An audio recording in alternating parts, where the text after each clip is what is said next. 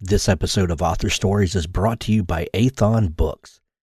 Check out the very best in science fiction and fantasy at aethonbooks.com.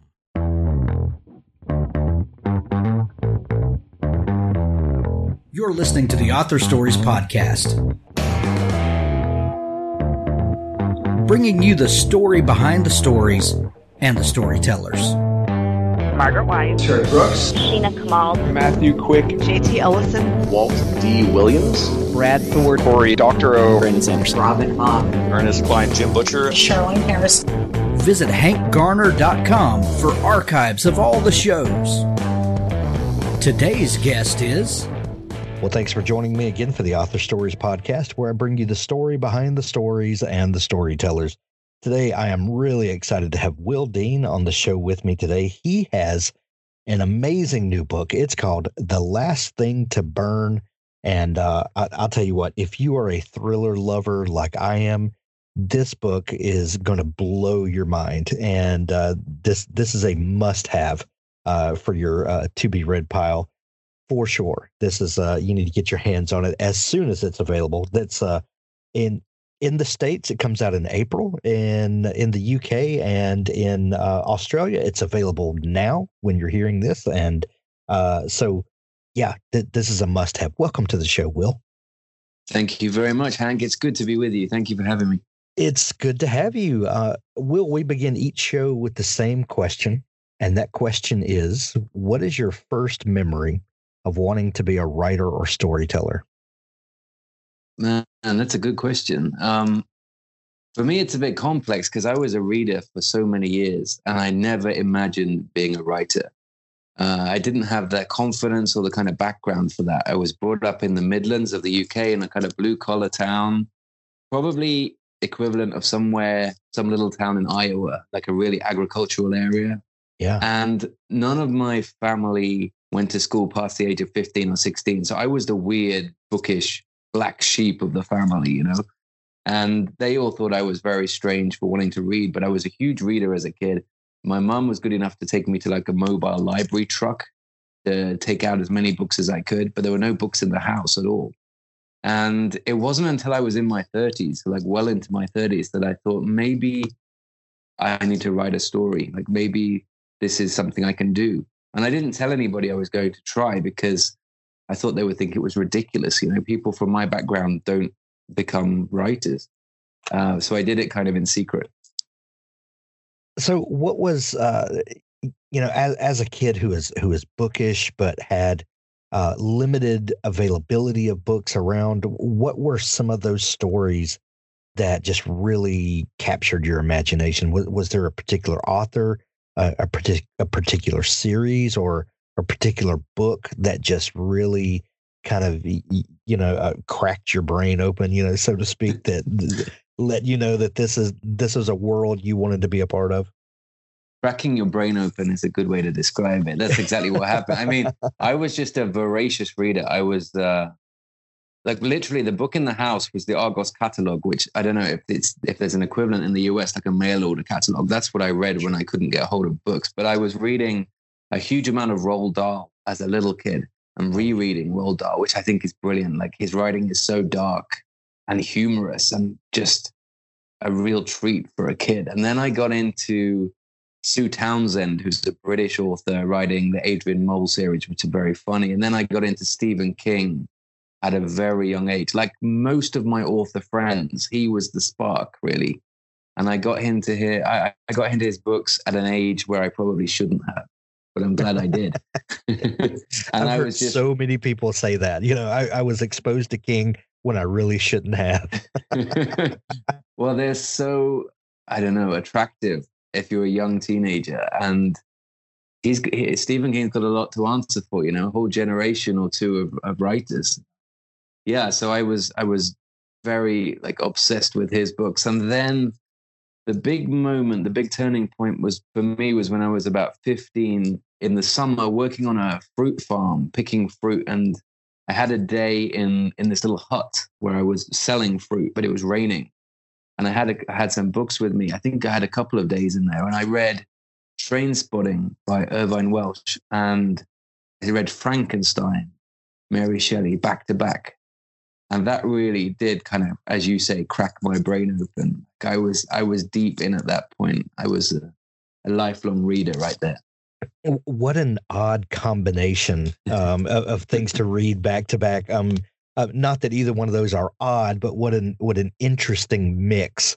Um, yeah. What do you think? Um, you know, uh, of, of those that those two stories um, in particular. Uh, uh, what do you think it was about that that just kind of lit this spark?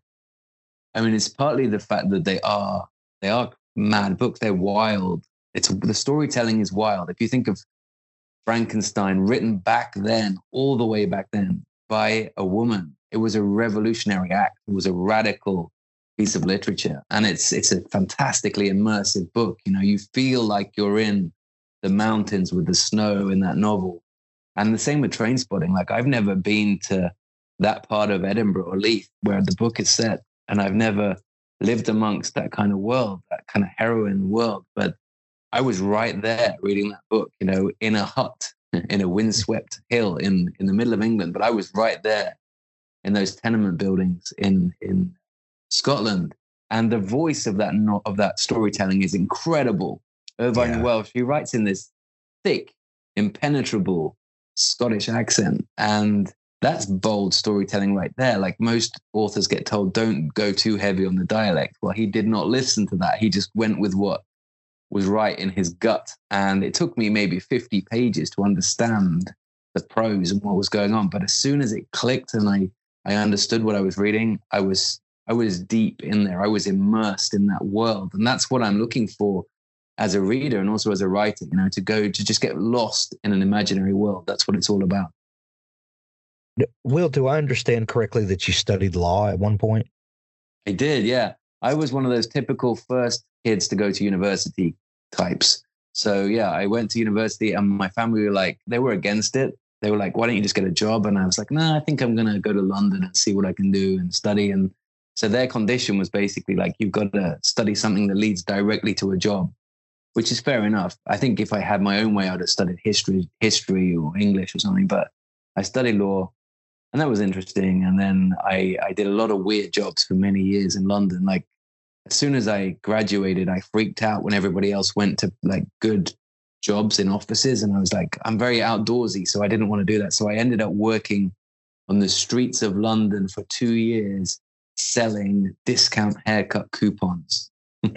seven days a week in all weathers, like the weirdest job. And my friends and my family were like, what the hell are you doing with your life? And for me, it was just a reaction against that um, idea of working in an office the rest of my life, which would have been a much probably better decision. But in hindsight, talking to strangers all day long, trying to sell them these haircut coupons, that was a really good basis for you know me building characters now in my stories so i don't regret it you know um there's uh, uh, there's a, a, a common thread uh, you know amongst writers is that uh, there's there's usually an experience where they got to meet lots of different people and and characters uh, you know form.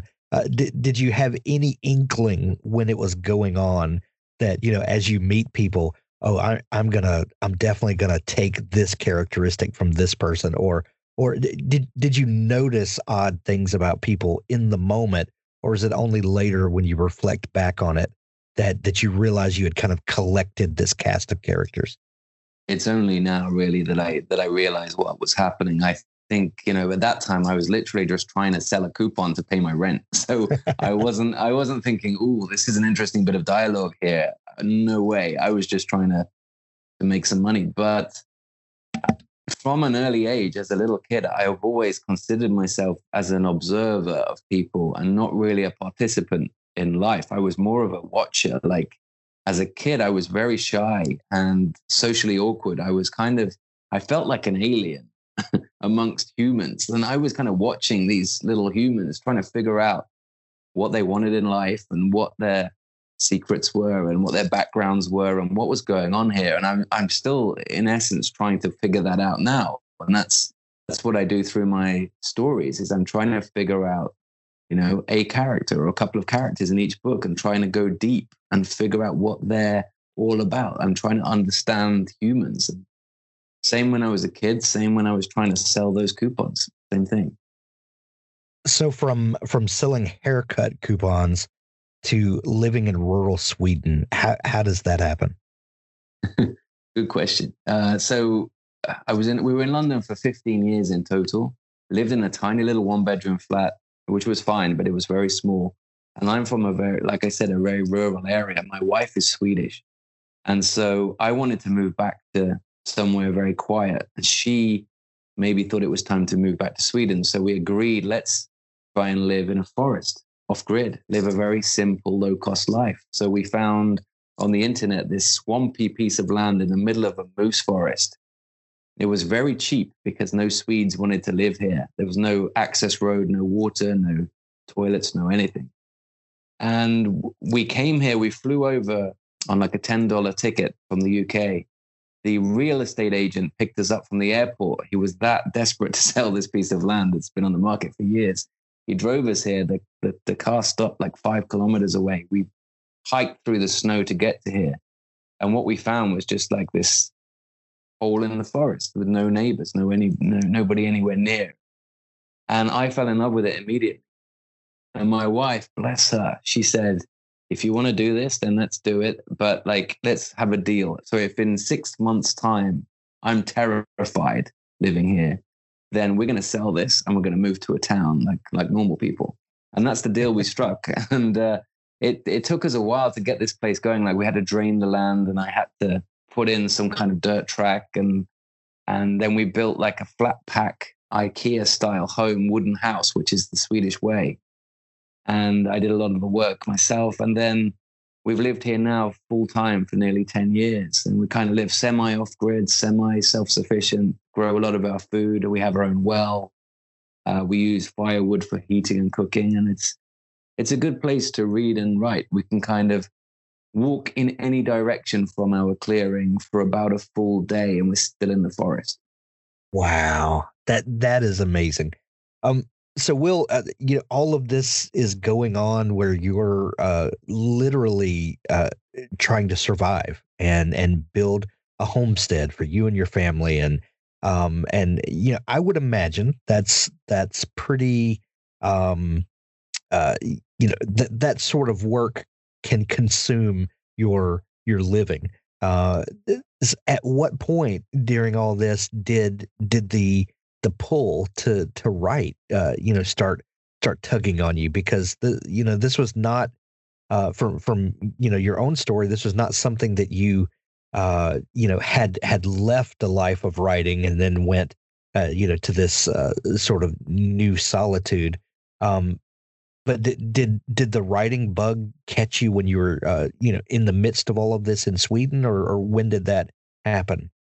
I think subconsciously in the back of my head back of my mind when when I found this place and when we decided to move here. That's when I started to realize I wanted to write, but I had no idea if if that would work out. So for the first few, uh, first first year really here, I was just you know had my carpenter hat on. That's all I was doing, and and I was reading voraciously then. I was reading a lot, like audiobooks, working outside in the woods, but with an audiobook on the whole time.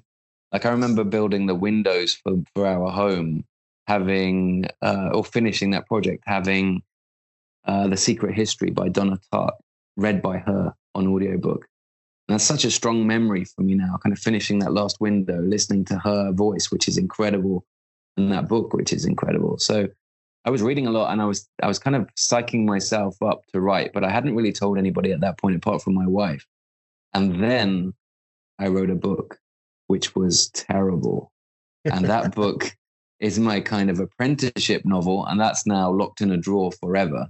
But that's a book that took me like a few years to write, and I was uh, submitting it to agents and getting rejected quite rightly uh, by like every agent. And uh, that was my learning experience. I haven't done any creative writing courses, but I rewrote that bad book so many times. It was such a painful experience. Resubmitted it, rewrote it got a bad book to the point where it was okay and agents were starting to get interested in it. And then I pulled it from submission, pulled it from them. And I decided, no, I do not want this to be my debut novel. and then I wrote my debut novel, uh, which was called Dark Pines, and that's how I got an agent with that book. Authors, I have a fantastic new service to tell you about. It's called PubSite.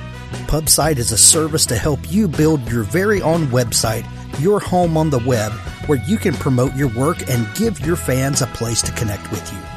PubSite is a website platform that allows every author, regardless of budget, to have a great looking professional website developed by the book marketing professionals at FSB Associates. PubSite is the new easy to use DIY website builder developed specifically for books and authors.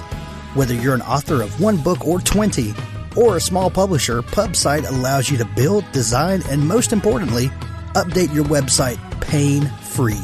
No need to be dependent on a designer or webmaster to make a small but costly change to your website. Save the money and do it yourself. PubSite is the best platform for authors because it's a book centric platform. PubSite was built just for authors and small publishers. Every design, feature, and layout is book centric. They have customized designs for you to use.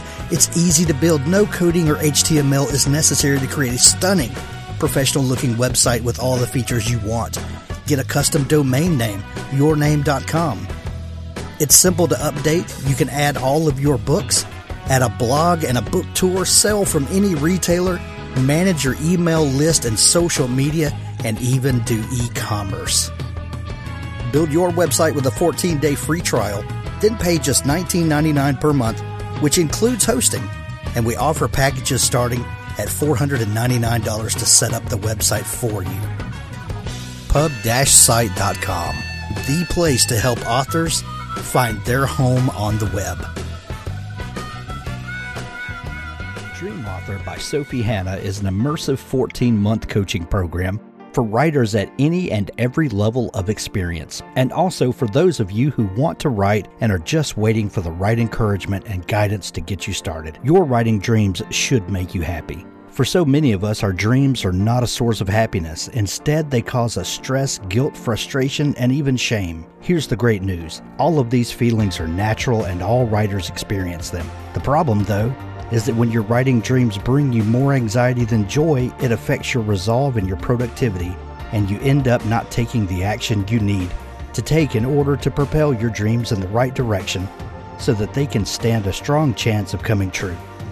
That's why Sophie created the Dream Author Coaching Program to teach anyone who is passionate about writing how to change the way they build, think about, and pursue their writing dreams in order to become their own most powerful ally and advocate for the rest of their writing life.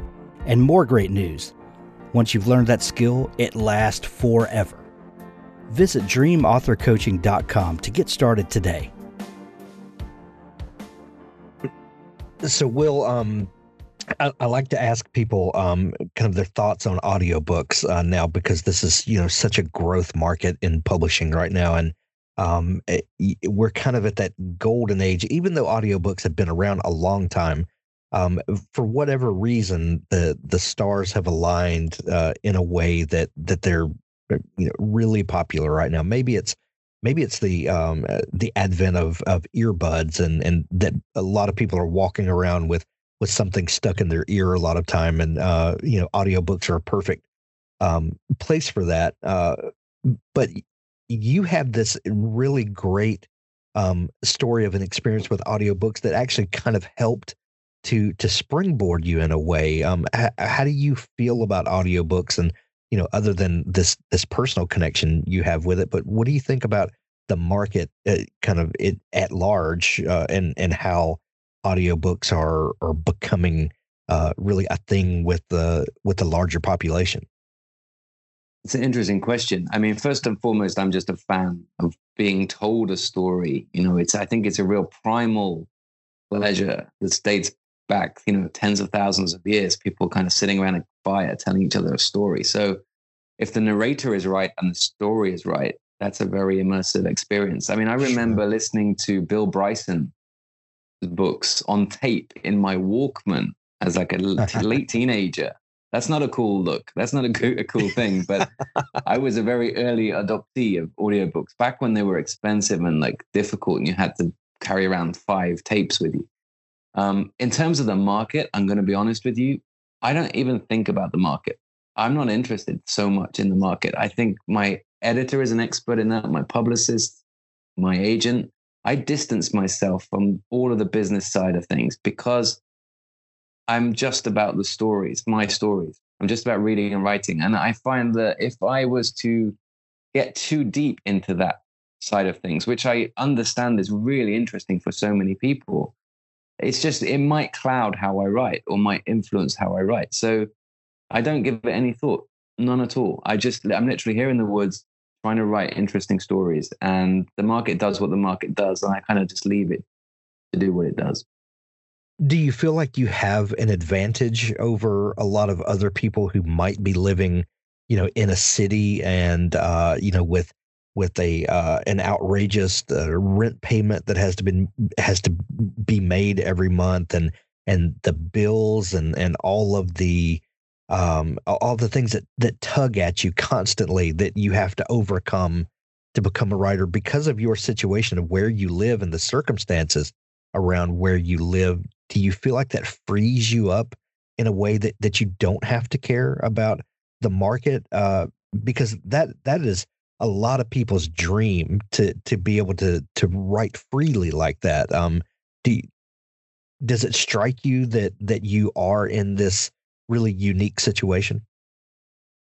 In a way, but I got to say, it's like a dream and a nightmare all at once in reality. Because you might think to yourself, Jesus, that sounds great to go and write books and like not have any distractions. And on one, in on one level it is, but on the other level, I'm working my butt off, chopping right. wood and hauling wood and cutting down trees and repairing my road and repairing my well pump and clearing ditches and all this stuff. And like if I lived in London in, in the flat that I used to live in, I think I would have more free time, honestly. There's more distractions in terms of like you're attracted to things that consume your time, you know, movies and theaters and friends and pubs and all those wonderful things that I really miss. Uh, so it's it's it's like two sides of the same coin. I'm lucky in that I've got no distractions here, apart from my kid and my Saint Bernard and my Norwegian forest cat and my wife. Um, but at the same time, I've got a lot more things that I need to do, a lot more responsibilities just to keep this place from sinking into the swamp. So, right, yeah, I'm. It's definitely I'm privileged in that uh, I do live a low cost life, and that does maybe free me up from worrying too much about book sales. So I get to write what I want to write, and I'm just lucky that the book sales are there. But at the same time, we did this on purpose, consciously. You know, it would have yeah. been easier to stay in London, and we just were like, let's let's try this out. What's the worst that can happen? The worst that can happen is we we sell it and we we we don't do this anymore. Right.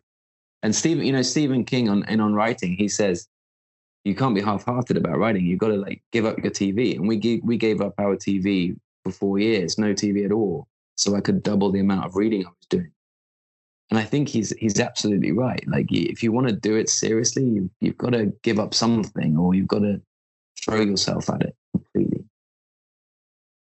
Will, as as someone who grew up in the in the UK Midlands uh, and now lives uh, in the middle of a forest in Sweden, um, I'm I'm fascinated by how a sense of place um, affects the things that we write, or or maybe comes out and stories that we tell or you know that that we're influenced by where we're from. And uh, do you feel like that the stories that you tell are influenced by either where you were born and raised uh, or where you live now? Do, do you feel like your surroundings uh, come out in the stories you tell? Yeah for sure. Absolutely. I mean the the the series I, I write in the UK is set in Sweden in a fairly similar situation to where I live, you know, in in in the wilderness in a small town, in a small Twin Peaks style town. And then the last thing to burn is set in the fens, which is this flat marshland, agricultural land, which is pretty much where I'm from in the UK. So, so far, all the books have been set with areas that I'm very familiar with.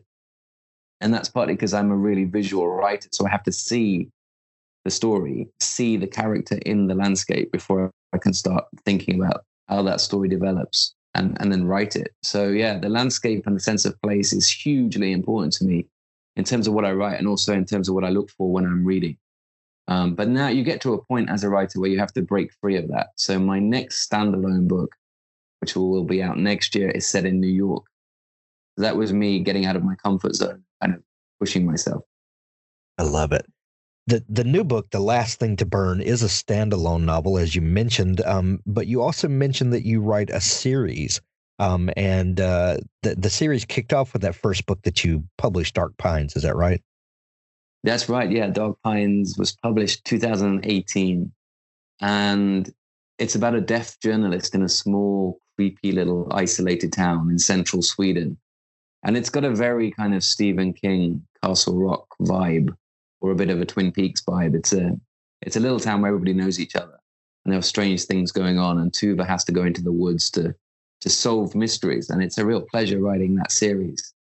But then it's it's been a huge pleasure writing The Last Thing to Burn because that was me feeling super liberated and kind of spreading my wings and, and being able to write a new character, a new point of view character, which was just a real joy. So the the Tuva series that you write, um, uh, uh Castle Rock, um, um, uh, or uh, Twin Peaks. Uh, you, you, mentioned these sort of almost fantastical settings where um, they look completely normal, yet we realize pretty quickly that there's something going on kind of behind the thing. And, um, you know, it, it dips its toe almost into fantasy in a way. Um, and the last thing to burn is, is very much a, a visceral, um, kind of immediate, uh, you can put your hands on it sort of novel. Uh, what do you think about the the the difference in these two in, in the sort of Stephen King um you know there there's there's something in the ether kind of feeling as opposed to writing uh gritty immediate uh grounded fiction that's a really interesting observation it's basically what i love to read so the the Tuva series you're right it's it butts up against sometimes horror and fantasy a little bit, but it's right. always stays within the real world. But it does definitely incorporate some folklore and some fairy tales and that kind of thing. Whereas, and I love reading books like that, and I love writing those stories. And then with The Last Thing to Burn, it is very real, very tense, and very intense. And that is my that's another side of me as a reader. You know, my favorite author is Cormac McCarthy, and my favorite novel is The Road I like very intense, uh, dark stories uh, that are very short and uh, leave you thinking, my goodness, you know, I, I need to think about this some more. I need to talk to somebody about this book. That is what I feel like when I read The Road and when I reread The Road. And that's kind of what I, another thing that I like to write. So, like any writer, I kind of get inspired by everything that I read and everything that touches me as a reader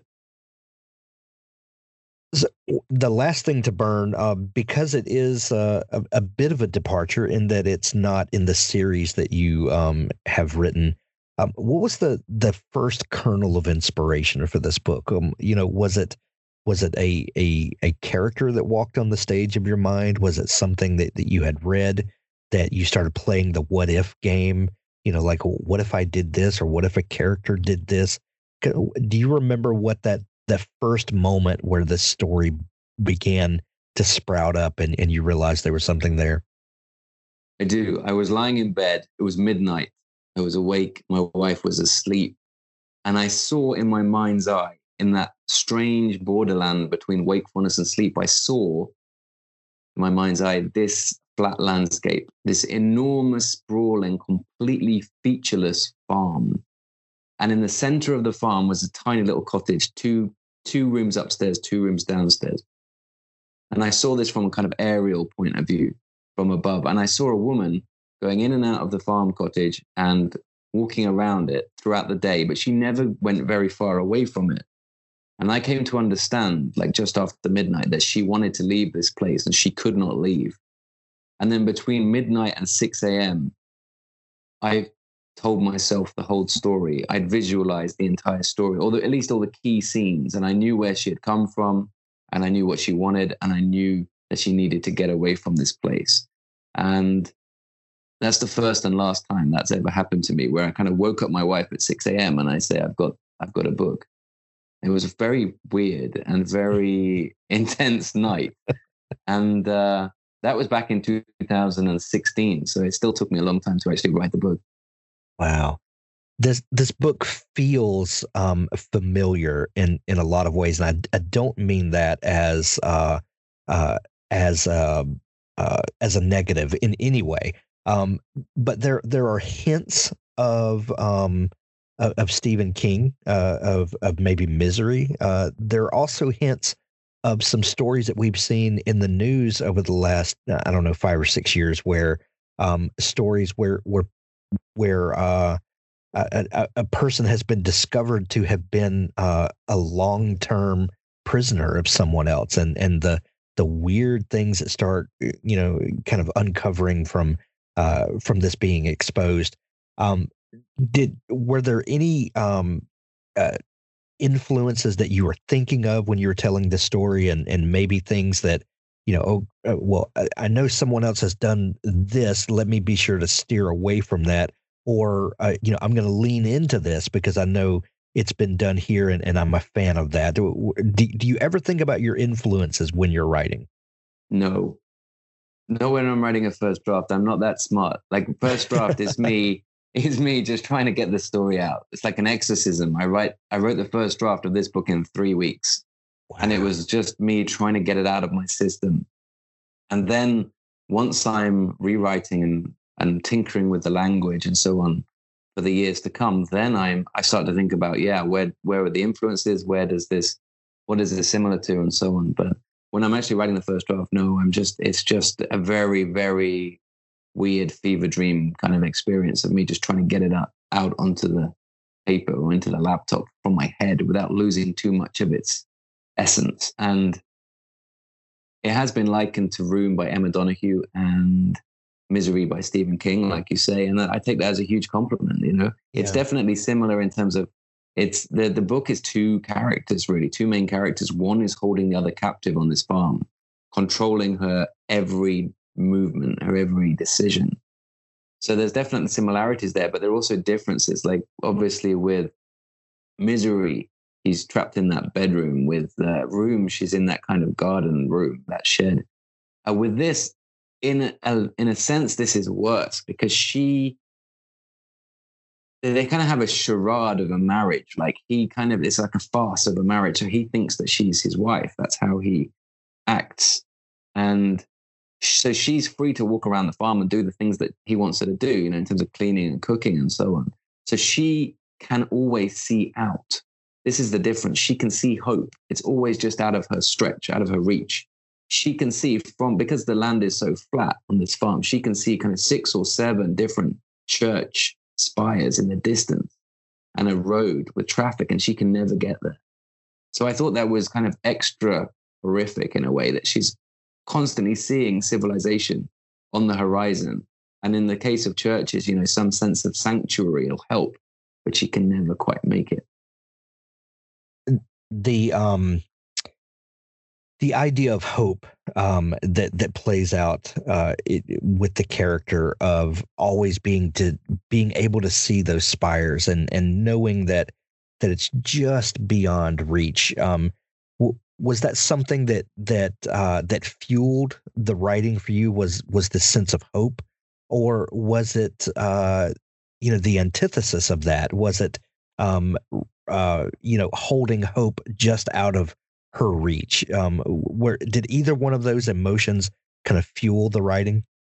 For sure, it's both of those things. Definitely, I any human needs some kind of hope, and with the main character in this book, it's it's a bleak existence. The first half of the book is bleak, but she has hope from a couple of different things. She gets hope from rereading of Mice and Men, which is the only book she has, one of her only possessions. She gets hope from like the memories of her family back home in Vietnam. She gets hope from a sense that there might be a future and one day things might improve. Maybe Len, who is this farmer, maybe he'll have an accident one day.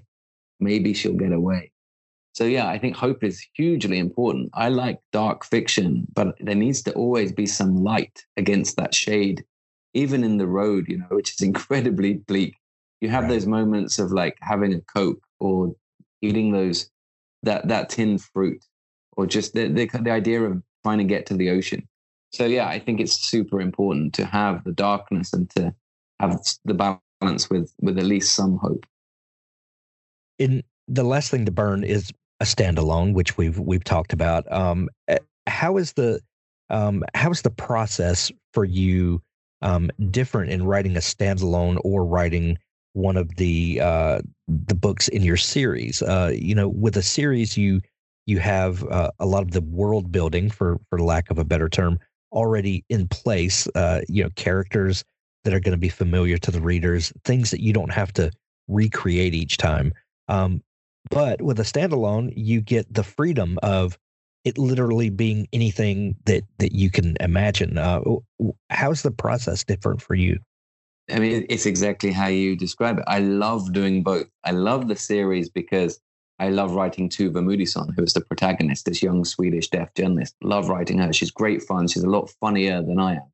She's just a real blast to write. And I like dipping back into that imaginary world. You know, I, it's written in a fictional town. I like to kind of walk those streets in my mind at night. And I enjoy revisiting those characters. There's a lot of humor and warmth and friendship in those books, even though they're thrillers. So I, I, I look forward to writing a new Tuva book each year very, very much. But with the standalones, it, I can just go wild. In, in you know, with each one is totally different. I don't know if the main character is going to survive the book. They don't need to, and it's very freeing and it's very terrifying at the same time because I'm not sure it'll work. You know, I need to get the voice of that protagonist right early on. That needs to come to me. I know Tuva's voice very well feels very natural to me. But all of these new characters have to be completely themselves. They have to be true to, to that individual character. So I love both. I get I get a, a, high, a buzz when I write first drafts. You know, I do maybe one or two a year for three or four weeks, and they are my favorite weeks of the whole year. I do enjoy them so much you know, most writers, when you talk to them, uh, might spend six months on a first draft. Um, is, is, it always that way for you? Is it always kind of this this fever dream of, of just pounding the words out and and and it just flowing out of you like that? Yeah, so far. I mean, who knows what's going to happen in the future? But so far, and that comes out of terror. That comes out of my fear, because I can't hold up an imaginary world for six months. I'm just going to lose parts of it. I'm going to lose my connection with some of those characters. I can't write that intensely for six months, and I want to write intensely. It's the only way I can write.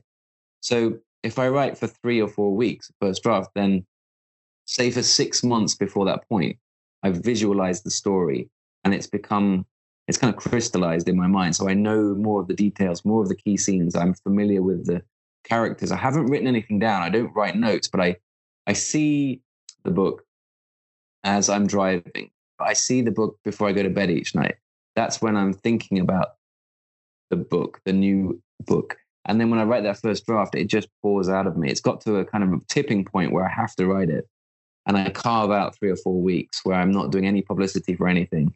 And I just hide away and I write a chapter in the morning, a chapter in the afternoon, every day for about a month. And the book's there and I'm exhausted and I'm relieved. That's the only way I can do it. So I'm like a zombie for a month. I don't think Mrs. Dean would let me do it for six months because, you know, I do what I need to do. I wash up, I go and pick up my kid from his school in the next forest. I do these things, but I'm not mentally present for those weeks at all. I'm just thinking about the next scene. Well, please don't change anything about your process uh, because if it's going to change the books, um, please stay the way you are. Um, the new book, The Last Thing to Burn, is uh, is available right now if, if, you're in the UK or in Australia. Will be available in the US uh, in April, April 20th, I believe is is Pub Day here. Uh, Will Dean is a an, an, author that you definitely need to follow. Um, we're we're going to put links in the show notes of this episode where people can grab the last thing to burn either in Kindle edition or hardcover or audiobook. Um, however you love books, uh, you can get it in those formats. Um, Will, if people are just learning about you and want to follow along for all the stuff that you do, uh, is there a place they can connect with you online? Absolutely, yeah. I'm on. I love uh, social media. Some authors love it, some don't don't like it so much. Because I'm in the forest on my own, I love it. So I'm on Twitter and Instagram at Will R Dean, And then I'm on YouTube as well at Will Dean Forest Author. And that is not really about my books. The YouTube channel is there so I can lift the lid a little bit on publishing, how to write a query letter, how to write the first draft, how different parts of the publishing world work, so that writers who are just starting out get a bit of an insight because it can seem like a secret world and seem quite impenetrable. So I wanted to kind of answer questions and, and try to help out the next bunch of writers coming through. Excellent. We'll put links to all those places in the show notes as well. Uh, Will, this has been so much fun uh, chatting. I absolutely love the new book, The Last Thing to Burn, and I hope everyone gets it and uh, and falls in love with your writing. Thank you so much for taking time to come on the show. Thank you very much for having me, Hank. This has been fun. Thank you. Authors, if you're looking for a partner to help ensure that your book is the best it can possibly be, look no further than Pikko's House. Crystal and her staff make a conscious effort to be critical yet courteous.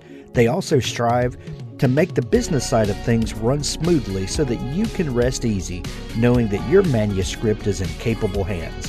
Whether you need beta reading, developmental editing, a manuscript critique, line editing, copy editing, or proofreading, Pikko's House is the one stop shop for you. Check them out today at pikkoshouse.com to get started. Bad Company Complete Series Omnibus, books 1 through 7. Humanity's greatest export justice. Space is a dangerous place, even for the wary, especially for the unprepared. The aliens have no idea. Here comes the Bad Company. The Bad Company Book 1 Colonel Terry Henry Walton takes his warriors into battle for a price in this first installment of The Bad Company. He believes in the moral high ground and is happy to get paid for his role in securing it. Set in the Kutherian Gambit universe, Terry, Char, and their people humans, werewolves, were-tigers, and vampires form the core of the Bad Company's direct action branch, a private conflict solution enterprise. Join them as they fight their way across Tissakinnon 4, where none of the warring parties were what they expected. The seven book series omnibus includes The Bad Company, Blockade, Price of Freedom, Liberation, Destroyer, Discovery, Overwhelming Force. Grab the complete Bad Company series by Craig Martelle now. How to Be a Badass Witch by Michael Anderle. Virtutis Gloria Merces. Translation Glory is the reward of valor. Fed up with playing the normal game, recent university graduate, ex cum laude, ex soccer star, ex popular, and mostly broke Kara Madano changes her life when she decides to research how to be a witch and believes it. Kara didn't want to go back east and deal with her overbearing mom, so when university was done, she stayed behind in Los Angeles. Little did she realize how controlling moms can be from the other side of the country. Feeling a little desperate to make her own way, she buys a few books on business and one on a lark how to be a badass witch. That's when the trouble started. Find out just what trouble a young woman can get into when the magic just might be real. How to Be a Badass Witch by Michael Anderle.